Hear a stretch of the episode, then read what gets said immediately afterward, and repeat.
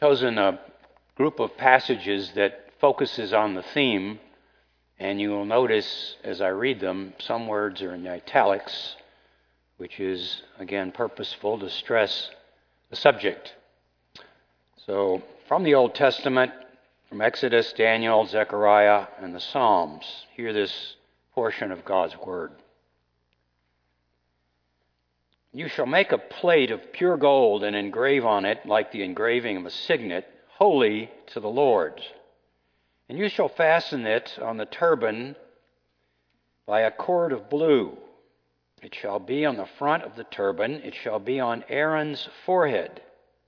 And Aaron shall bear any guilt from the holy things that the people of Israel consecrate as their holy gifts. It shall regularly be on his forehead that they may be accepted before the Lord. I saw in the night visions, and behold, with the clouds of heaven there came one like a Son of Man.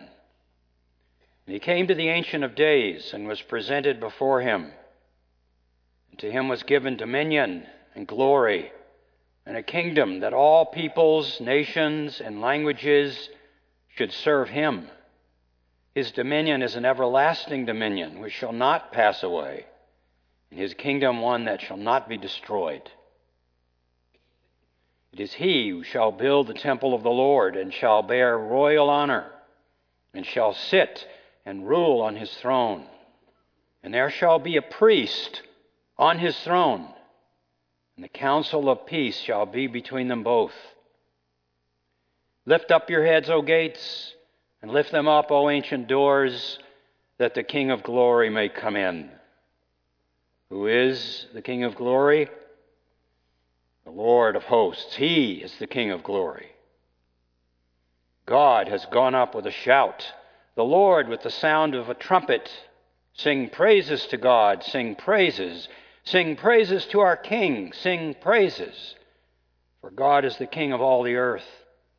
Sing praises with a psalm. Let the sea roar and all that fills it, the world and those who dwell in it. Let the rivers clap their hands. Let the hills sing for joy together before the Lord. For he comes to judge the earth. He will judge the world with righteousness and the peoples with equity. From the New Testament, books Hebrews and Titus.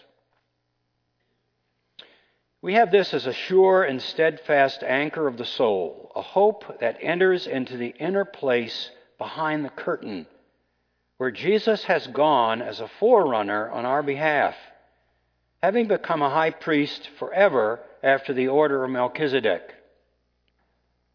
Now, the point in what we are saying is this we have such a high priest, one who is seated at the right hand of the throne of the majesty in heaven for Christ has entered not into holy places made with hands, which are copies of the true things, but into heaven itself, now to appear in the presence of God on our behalf. Nor was it to offer himself repeatedly, as the high priest enters the holy places every year with blood not his own, for then he would have had to suffer repeatedly since the foundation of the world. But as it is appointed for man to die once, and after this, but as it is, he has appeared once for all at the end of the ages to put away sin by the sacrifice of himself. And just as it is appointed for man to die once, and after that comes judgment, so Christ, having been offered once to bear the sins of many, will appear a second time not to deal with sin, but to save those who are eagerly waiting for him. For the grace of God has appeared, bringing salvation to all people, training us to renounce ungodliness and worldly passions, and to live self controlled, upright, and godly lives in the present age, waiting for the blessed hope, the appearing of the glory of our great God and Savior Jesus Christ, who gave himself for us to redeem us from all lawlessness and to purify for himself a people for his own possession who are zealous for good works. May God add his blessing to this reading of his, of his word. Let's go to the Lord in prayer. Gracious Spirit of God, who enabled the prophets and apostles to write without error, to display yourself, your truth, your salvation to your people. To all who will hear, pray that you would come now and do your work so that the words of my mouth and the meditations of all our hearts will be acceptable to you, you who are our rock and our Redeemer. We pray for Christ's sake and his glory. Amen. Well, today is Epiphany. Um, if you saw Frank's tie this morning, is Frank here tonight? I don't know whether he's here, but he had a wonderful tie on that someone mentioned, and I had to go look at it. Mary thought I was wanting to talk to her, but I really was staring at Frank's tie. And uh, it was a real piece of art, having uh, depicted what is normally celebrated in the history of the, the church on this day, which is the coming of the Magi to see the baby Jesus.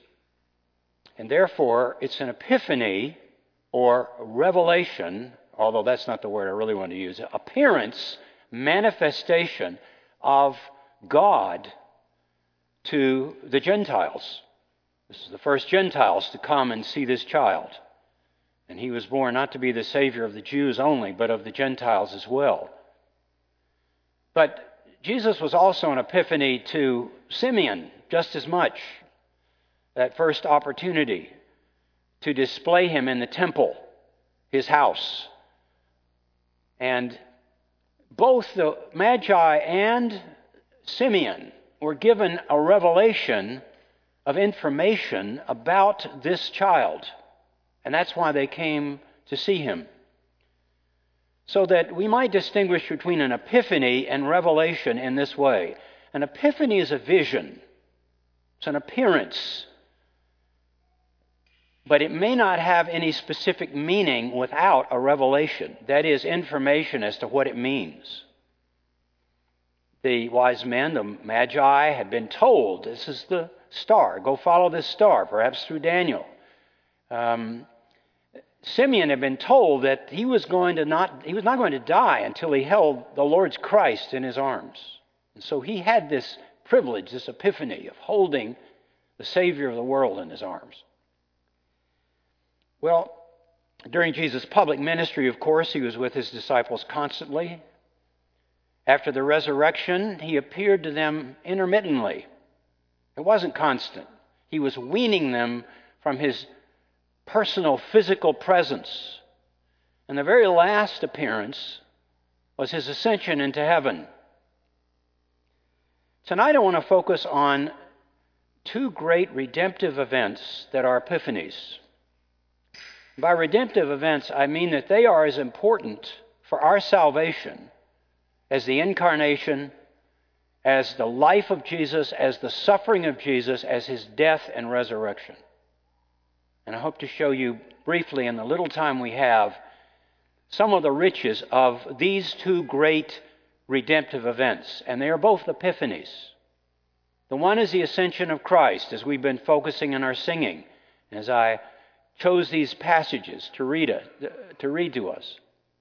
The other is the final epiphany, the coming of Christ at the end of the world, to judge the world in righteousness and to be wondered at by all those who believe on him. But I want to particularly focus tonight on this epiphany of Christ at his ascension. And by that, I don't mean the disciples watching him as he went into heaven. They had seen him, they saw him the 40 days, more or less, when he appeared to them after his resurrection. But I'm talking about the appearance of Christ when he re entered heaven he spoke often about going back to his Father. This was the desire of his heart. He would even say at one point, Oh, crooked and twisted generation, how long am I with you? And of course, as God, the Son of God never left heaven any more than he leaves any place. He is an infinite, eternal, and unchangeable spirit. But in taking on our nature, It's described as him coming down and descending. And so his desire was to return to where he was and to the glory that he had with the Father before that.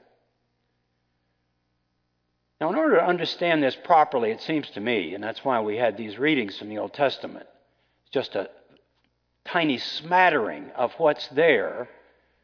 We have to understand the chief epitome, uh, uh, uh, not a chief epitome, that's a redundancy, the chief uh, epiphany of the Old Testament. We might think of the Exodus.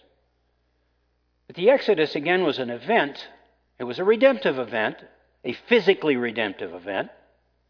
But it brought a nation of idolaters out into the uh, wilderness, and they proved that very quickly. It didn't change their hearts. Even the Passover, which was the means by which they could come out, and an explanation that it was the life of that lamb that produced their salvation, didn't, didn't seem to change them. Nor was it Moses and his visions of God and his time with God, because that was private, that was personal, and the redemptive events are for everyone, not just for individuals. Rather, I would argue that the chief epitome, uh, uh I'm, I'm going to be stuck on that word, epiphany of the Old Testament is the tabernacle, and after that, the temple. Because in this divinely instituted means of worshiping God and of God actually being with his rebellious, sinful people, God was showing them the means of salvation in pictures, in types. As Paul calls it in Galatians, it was the childhood of the church. And so you don't teach children adult things, they're not ready for them. So the infant people of God, the adolescent people of God in Israel were taught by types and shadows. And it was all of the equipment in the tabernacle one could do a whole series on the tabernacle and show Christ all over the place. But there was also the high priest. And the high priest was critical to this arrangement. And he was critical in the way that he spoke of the Messiah's work as a priest. So, this high priest, with blood sanctified garments, also bore the names of all the tribes of Israel and two sets of beautifully carved gems when he went alone with blood from a ram, from a bull, first to atone for his own sins, and then the sins of the people, and then the defilements of the whole tabernacle. They had to be cleansed annually by this entrance into the most holy place once a year, never without blood and only long enough to go in with some incense coals that would produce a smoke, a sweet smelling smoke, and he sprinkled blood before the mercy seat while everyone in the congregation fasting and waiting would he come out alive? Could he go in and stand before the presence of this holy God who shook the earth at Sinai with his law and come out? That was the annual event done by Aaron and his successors. I would argue that the chief work of our Lord Jesus Christ on earth was as high priest. Um, he refused the crowd after they had been full of fish and bread to make him king. Remember in John 6, they wanted to make him king. Even though before Pilate he said, Yes, I'm a king, and I have a kingdom. And though he did miracles beyond anything prophets did in the Old Testament, and they were the ones who chiefly did miracles, so often he would say those strange words tell no one.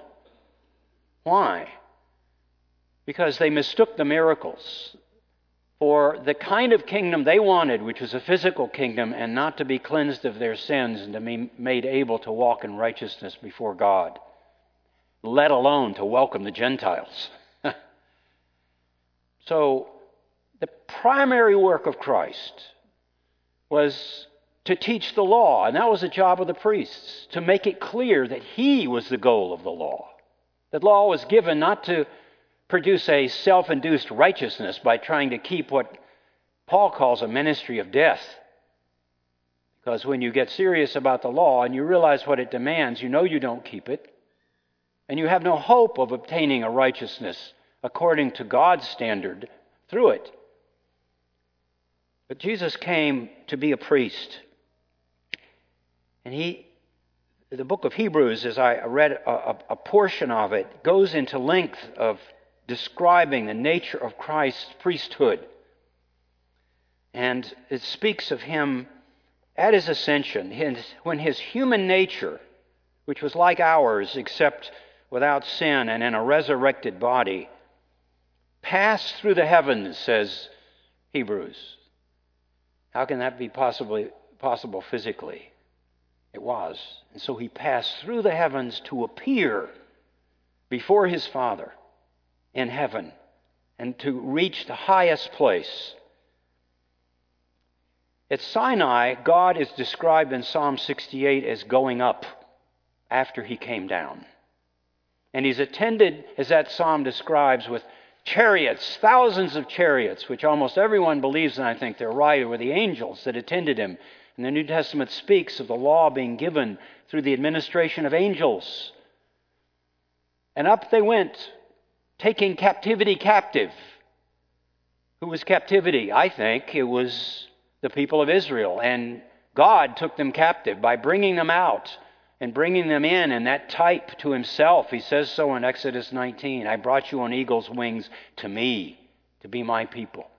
And he gave gifts to men. How do they get them? They got loot from the Egyptians. They plundered them. The Egyptians said, We'll give you anything, just get out of here, or we'll all be destroyed. Well, that was just a preliminary to the ascension of Christ. Because at his ascension, he took captivity captive He took Satan and all his hosts captive, so that the dominion that every unbelieving person exists under, the dominion of Satan, bound by him, as John puts it at the end of 1 John 5, the whole world lies in the evil one. Under his dominion, that was broken at the cross by our great high priest. And when he went into heaven, he took them captive no more will sin have dominion over you, says Paul. Oh, it will fight you, but it does not have dominion. And so, Jesus, in ascending to his Father, though vindicated on earth at the resurrection, his person and work, vindicated by that being raised from the dead, must present himself before his Father in heaven as man, bearing our nature as the Heidelberg puts it so beautifully our flesh is in heaven. I love that phrase. So that he, the head, will take us. It's a sure pledge that he, the head, will take us, his members, up to himself. So when the Lord Jesus Christ returned to heaven, I would argue that this was the greatest celebration that has ever existed on the face of heaven or earth. The darling of heaven had come back and those angels who had no idea how it would be possible for God to redeem sinners, since all the fallen angels had no hope from the moment they fell. There was no propitiation for fallen angels. The beginning of Hebrews is eloquent to say Christ didn't take on himself the nature of angels when he came into the world, he took our nature. He was not obligated to save angels. I've had the conversation with people who believe that somehow everybody's going to be saved. And I say, well, that include the devil? It should, if it's going to be everybody, if the atonement is universal, there is no atonement for, for demons. Christ took himself on himself the nature, our nature. And in that nature, that human nature, he appeared before his Father and he received from him, Well done, good and faithful servant enter into the joy, the glory, the triumph of your Lord.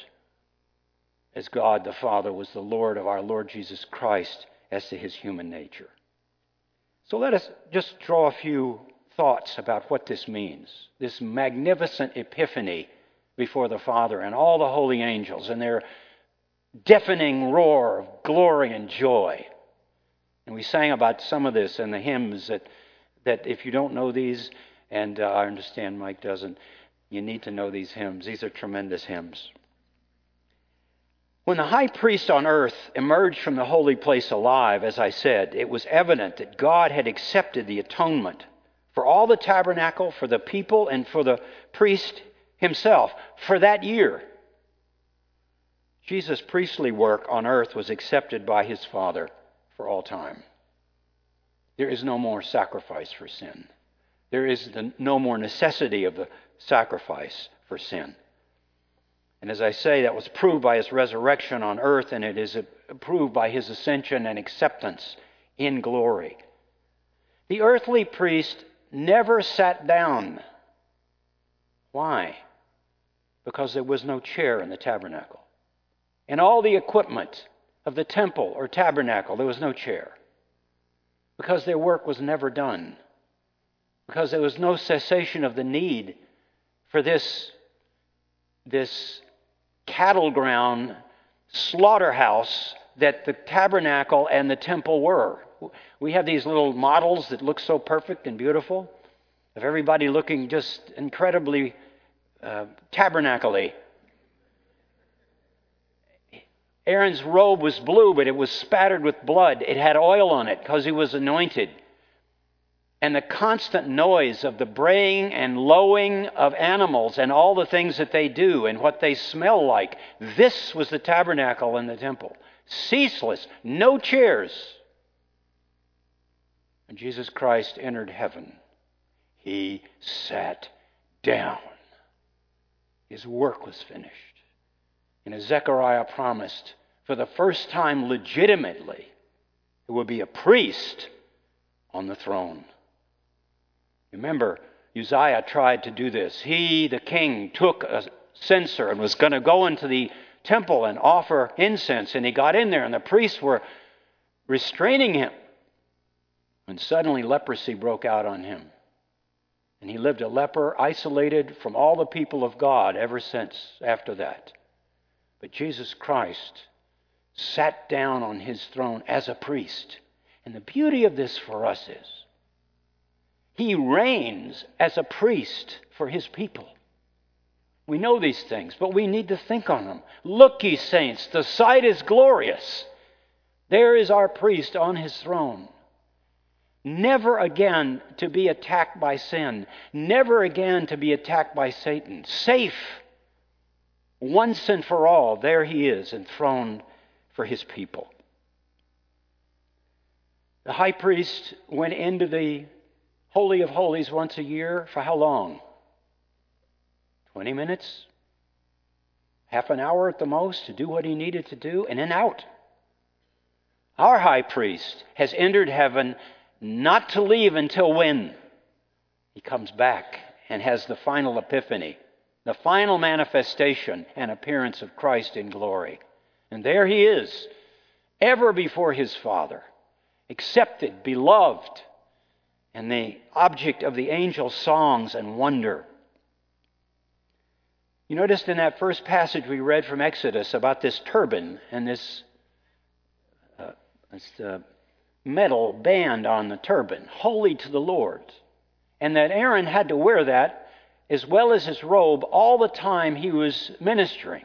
Why?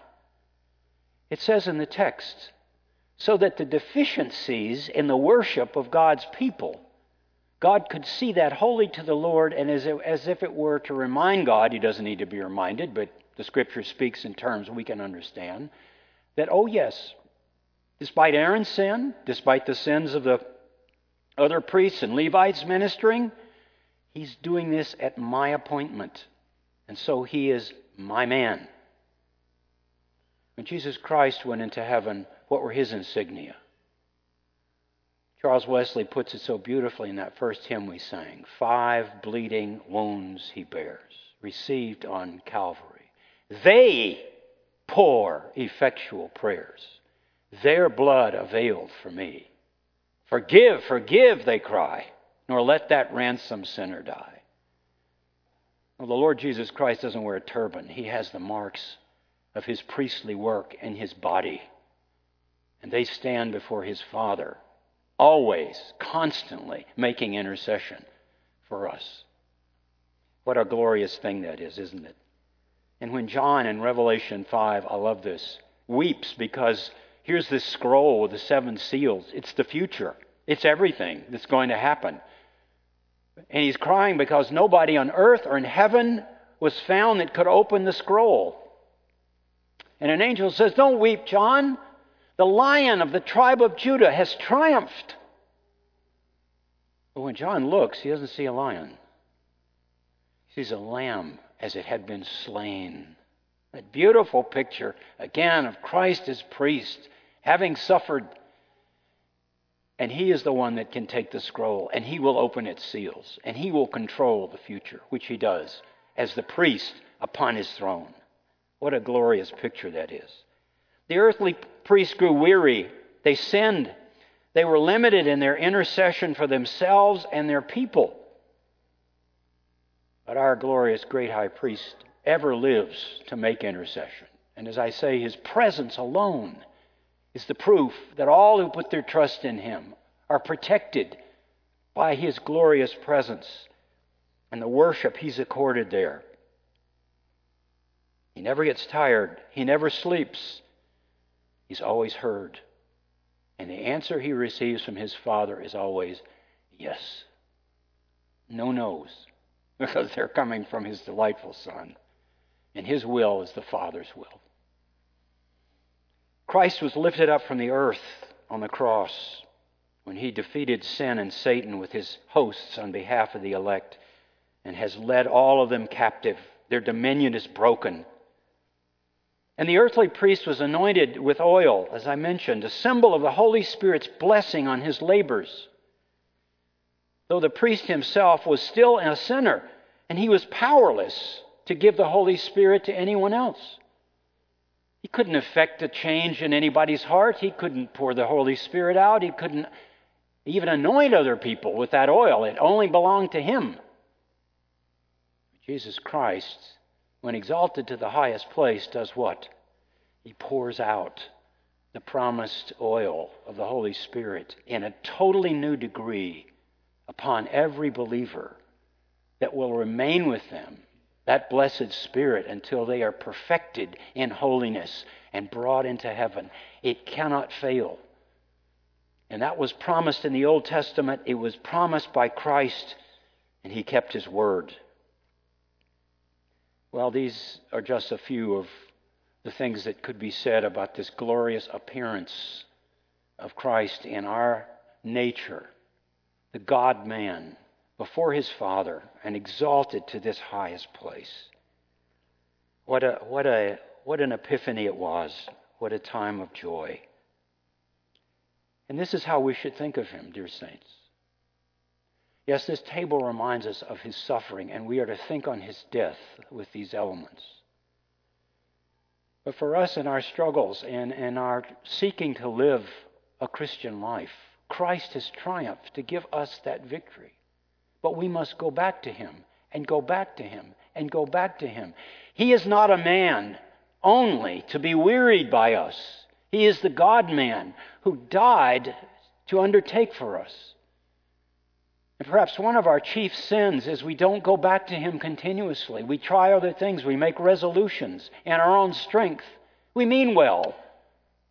But without the power, without the total reliance on Christ and taking advantage of Him, who's always ready to heal us, to strengthen us, to enable us to persevere. I think of these dear saints in the covenant Early Rain church in China and the things they write, it's so full of the glory of the power of Christ to keep his people in the midst of persecution and to want to shine in the midst of that.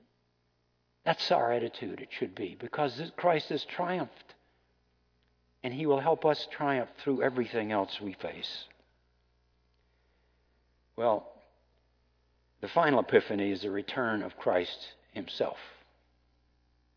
And what's the great difference, a great difference between the first coming of Christ and the second? In the first coming of Christ, it was very easy to miss it. We needed a heavenly host to be able to tell the shepherds out in the fields that it had happened. There needed to be a star, or, in my view, an angel of light that led these magi to the Christ child. It wasn't known by everyone at once. It still isn't known that Christ has come. But when the Lord Jesus Christ returns, no one will miss it. No one will be absent.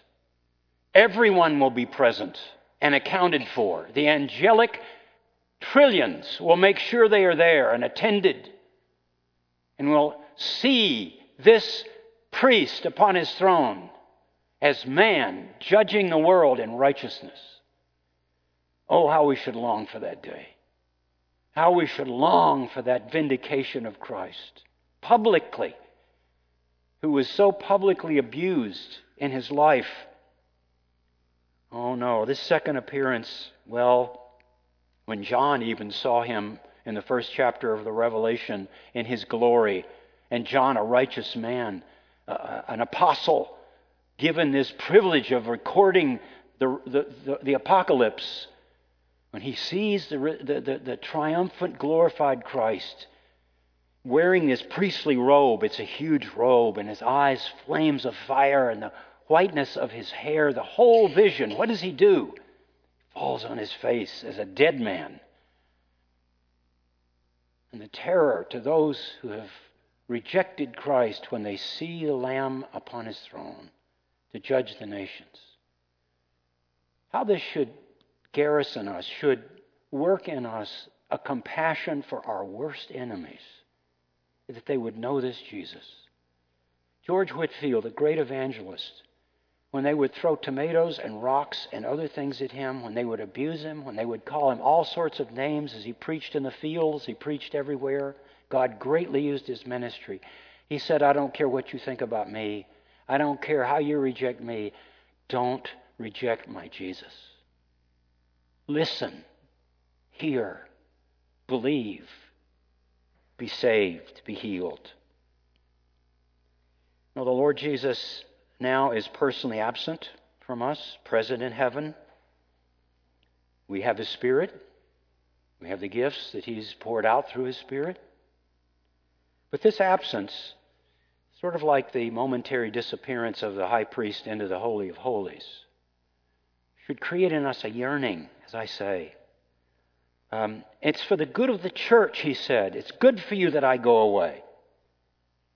And in fact, the fact that Jesus is still in heaven is a hope for the world. Because when he comes back, all hope ends for those who are outside of Christ. There is no hope, there are no second chances. It's forever gone. And so now is the day of salvation. Today is the time to believe. Not tomorrow, today. To embrace this great high priest and his work and to be full of thanks and joy that he has come for you. While the world continues to fill up its measure of sin and wickedness, hasting towards destruction, Christ is at the same time gathering his elect one soul at a time and bringing them to himself. Finally, how should we wait for this final epiphany? With faith, to believe that it's going to happen. As I get older, and my mother had an epiphany 76 years ago, about 2 a.m. today, and her only son came into the world, and the nurse said, Well, you've got a little preacher. I don't believe in prophetic utterances by nurses, even to my mother. And sadly, my father died before he ever heard me preach. He heard me teach a few times. But that was a wonderful day for me. I'm very thankful for, for the Lord to put me in that family. He gave me godly parents who taught me the fear of God, prayed for me when I was far away loved me through all of that. And I encourage you, parents, don't stop praying. Don't cease to cry out to God for your children, whether they give evidence of knowing the Lord or not. But we, pre- we, pre- we prepare with faith. We prepare with the love of His appearing. Paul says, There's a crown laid up for me that the righteous judge will give to me on that day. And not to me only, but to who?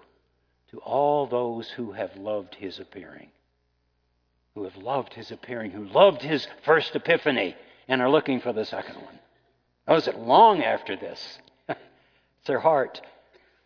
And we should wait with longing for it, for him to come quickly. Come quickly, Lord Jesus, is the way the Bible ends.